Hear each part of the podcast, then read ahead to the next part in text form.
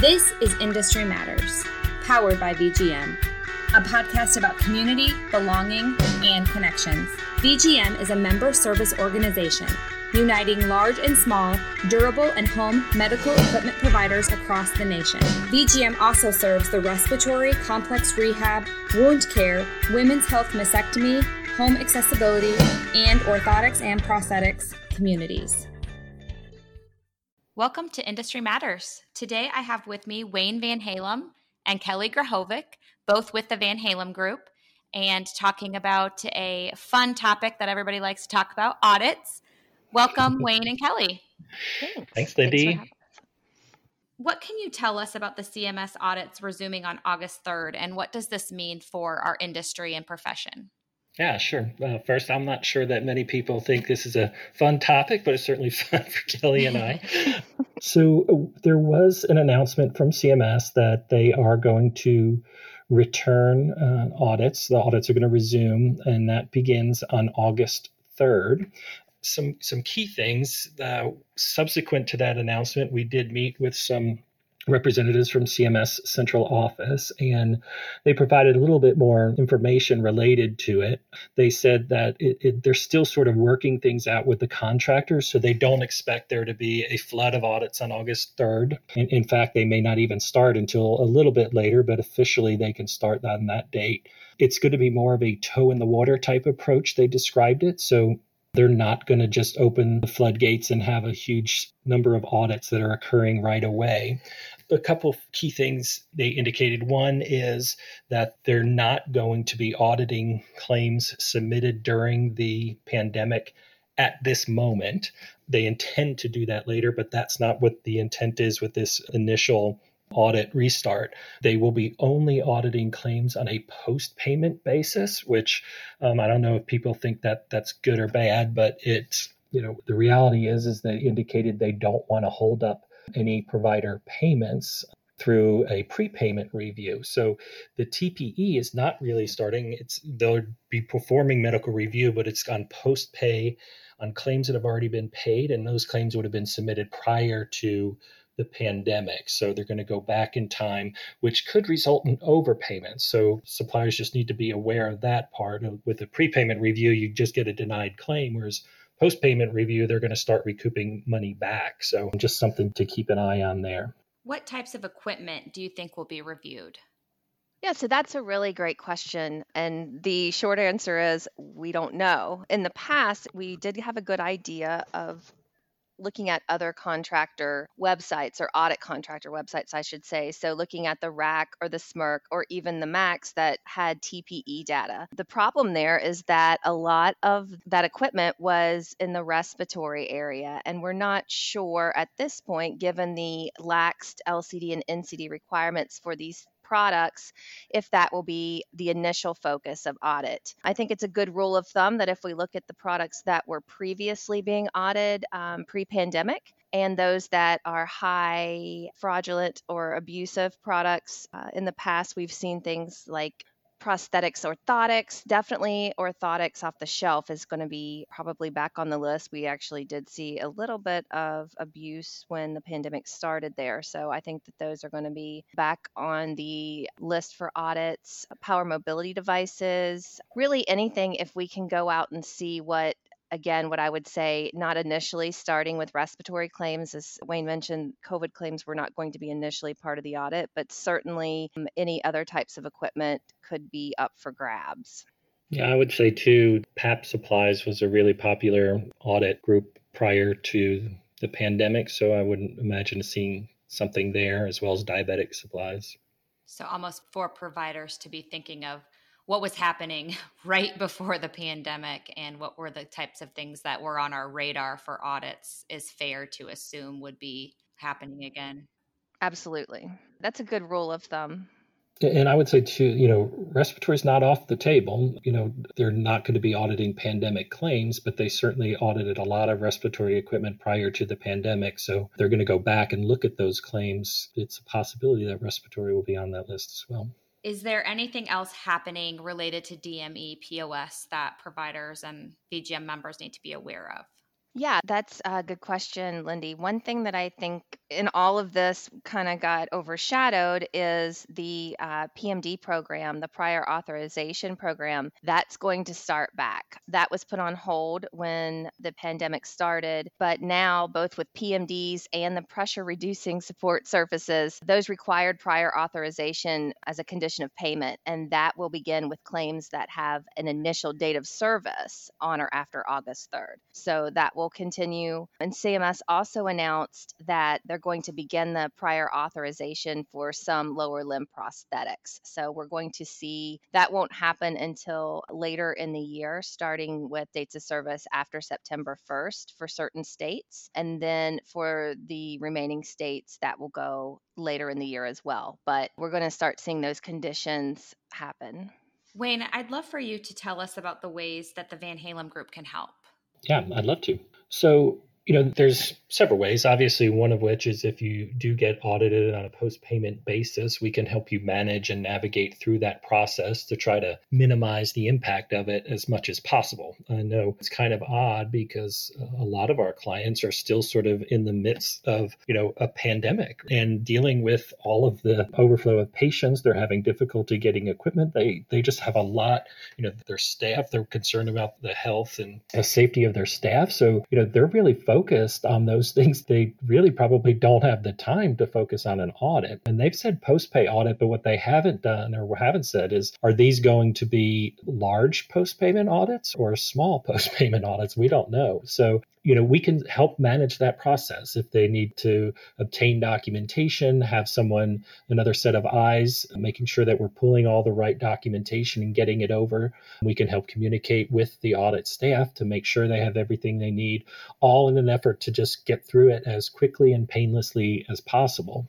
On the flip side of that, you know, one thing that we can always do, even in times without audits, we've you know, during this pandemic have still been proactive with many of our clients. So, you know, we do regularly quarterly proactive reviews for, of claims for our clients where we gather the documentation. We can make it as seamless as possible. We perform reviews and then report back to our client on a quarterly basis and provide education and training the staff on issues that we may uncover and try to get those resolved. So, in the long run, if there is an audit, you're much better prepared and feel fairly comfortable that the claims that you're submitting are accurate. And in the event of an audit, it's not going to have a huge impact on your organization. So, you know, both proactive and reactive. I certainly would recommend the proactive because, you know, it's a lot less stressful and it's almost like an insurance policy that you feel good that, you know, your staff are submitting the claims accurately and you have the documentation you need and you sleep better at night, which we could all use some good rest in the evenings.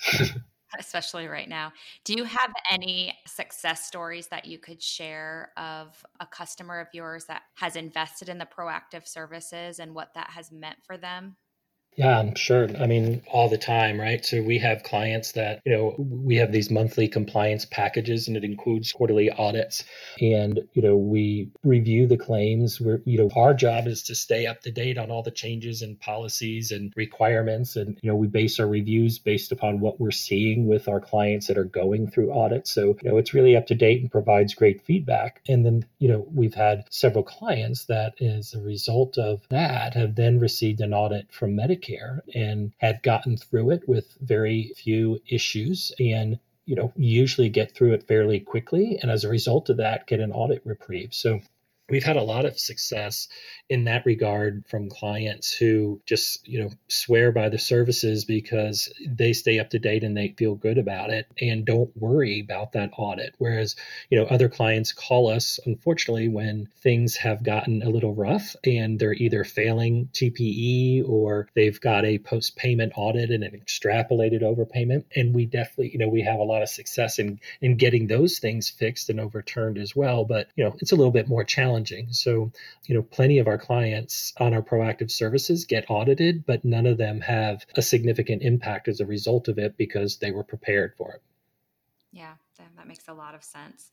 How does a typical arrangement look? I mean, is there a lot of time each week that they're talking to members of your team or is it really more of once you meet up front and have that document exchange ready it's just feedback or how does that look I think that it's really dependent on the client and what they want. So we certainly allow for and encourage communication as much as needed. Our, our, team is available either on the clinical side or myself and Wayne. We are available to answer questions, provide, you know, consultation, any guidance there. There are other folks who want to handle obviously everything is virtual now, but who really want to just know that this is an ongoing session. We will take you give us what we need, we'll take over all the work and we'll let you know when it's finished. So it really is is customizable to what the client needs, and we're happy to help with that. Yeah, and I'll just add to that that we want to make it as seamless as possible for them. So, you know, it really depends. We generally work with their compliance officer. It's sort of, I've always kind of like it. It's like hiring a compliance department that will report back to your compliance officer. Obviously, much less expensive than hi- having your own compliance department. We help manage all the elements of a compliance program, even implementation of a comprehensive program. And then we're just an extension or an arm of your compliance officer. We do the quarterly audits, we provide education and training, we provide resources. And even as far as, you know, clients are signing on, if they give us access to their billing software, their system, we're able to log in at the end of each quarter. We're able to run a report of claims. We're able to identify where they think there might be some risks. We then are able to pull a random sample. We can log in and actually pull the documents to review. So the first time that they're hearing from us really is when we're done at the quarterly audit and we're providing feedback to them. Others want to be a little bit more involved in which claims we're looking at and things along those lines. But it really, like Kelly said, it's we could customize it however they want and how involved they want to be. Well, I know there's not a better team out there for these services for our industry. If someone's interested in learning more about the Van Halem Group, how do they contact you to uh, just to get more information or sign up for proactive services? Yeah, I'll take that. So many ways to contact us, Lindy. Uh, you can call us directly at the office. Our number is 404 343 1815. Feel free to ask for Kelly, and I'm happy to help with any questions. If you are short on time and want to reach out, there's always email info at vanhalemgroup.com. And there's a contact us form on the website as well. So lots of ways to reach out. Members can reach out even to their VGM rep and they'll put you in contact and make a connection there. So, short of smoke signals, we're here to help, and you can reach us one way or another. and that website is vanhalemgroup.com. Great. Anything else, you two, before we wrap this up today? I don't have anything. You know, I just I don't think this is going to be a, a, huge impact initially on suppliers. CMS seems to be taking a very soft approach. I don't anticipate that that's going to last very long. One thing I'll say, you know, audits are cyclical. We all know that. Because of that ALJ backlog that we've had for so long, CMS was really sort of tightening up and, and, restricting the auditors quite a bit, especially the RAC audits, who really, you know, back, you know, several years ago are what led to this huge backlog. The volume of audits that they were doing was just significant. That backlog is getting resolved a lot quicker than than we thought it would because right now there's no audits. So there's very few appeals actually going into the system and they're getting through them quickly. We're getting a lot of ALJs ALJ hearings and and you know they're being submitted just in the last couple of years as opposed to four or five years ago. So they're getting through that backlog. My concern is when that backlog is resolved, which they're saying 2021, is that they're now staffed. They opened up five new offices. They increased their staff to over 170 judges. And from what we've known in, in meeting with the Office of Medicare Hearings and Appeals, that they're going to be staffed to be able to handle 300,000 appeals a year once all of this is over but that's nowhere near the volume of appeals entering the system now. And I don't anticipate they're going to close up all these brand new offices and have nothing to do for all these judges they've hired. So I anticipate we'll start seeing a ramp up of audits back again in 2021 when that ALJ backlog is resolved. So something to keep an eye on for the future, I guess. Yes, definitely. Anything from you, Kelly? Uh, yeah, I think Wayne made some really great points. I just would like to add that now is a really great time to take advantage of this, you know, slow ramp up, as we say, with these audits and prepare your team and work to be proactive and mitigate your risk once the audit activity really does get back to, I guess, full steam. So. Can I give a quick plug too for our blogs? If you don't follow our blog, we do keep up to date information on there. So just go to our website at vanhalemgroup.com and sign up there. But also follow us on Facebook and LinkedIn and Twitter as well. So we always post important audit alerts and updated information there as well. Yes, great information to follow and be alerted. I know I follow the blog, so there are things that I learn that come through my email because of the Van Halem blog. So thank you for all that information for the industry. Again, if you're interested in proactive services, which we urge you to sign up for, visit vanhalemgroup.com or give Kelly a call or email, and the team would be happy to help out.